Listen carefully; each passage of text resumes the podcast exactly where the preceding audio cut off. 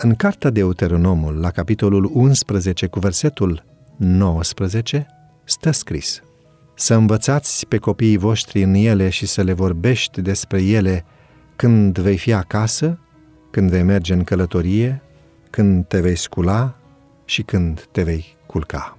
Astăzi este o zi pe care Dumnezeu ne oferă în dar pentru a trăi frumos și a ne folosi toate darurile pe care El ni le-a dat în folosul semenilor noștri, începând din casa noastră.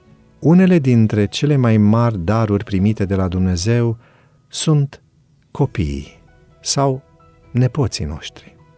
Pe ei Dumnezeu ne-a dat în grijă să-i creștem și să educăm pentru această viață, dar mai ales pentru a moșteni viața veșnică.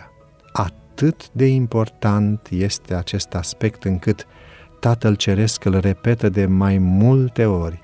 Ne oferă chiar și un manual de învățătură, Biblia.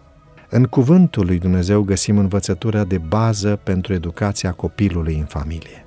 Aceste legi eterne trebuie să le întipărim în mintea celor mici, folosind orice mijloc și orice împrejurare pe care le avem la dispoziție. Să le întipărești în mintea copiilor tăi și să vorbești de ele când vei fi acasă, când vei pleca în călătorie, când te vei culca și când te vei scula. Căminul este locul în care trebuie să înceapă educația copilului. Aici este prima lui școală. Aici, avându-i pe părinți ca educatori, copilul trebuie să învețe lecțiile care îl vor călăuzi de-a lungul întregii vieți. Lecțiile respectului, ascultării, stăpânirii de sine. Influențele educației din cămin au o putere hotărătoare spre bine sau spre rău. În multe privințe ele sunt tăcute și treptate, dar dacă sunt exercitate spre bine, vor avea efecte vaste în favoarea adevărului și a neprihănirii. Dacă un copil nu este învățat corect în cămin, satana îl va educa prin mijloacele pe care le alege el.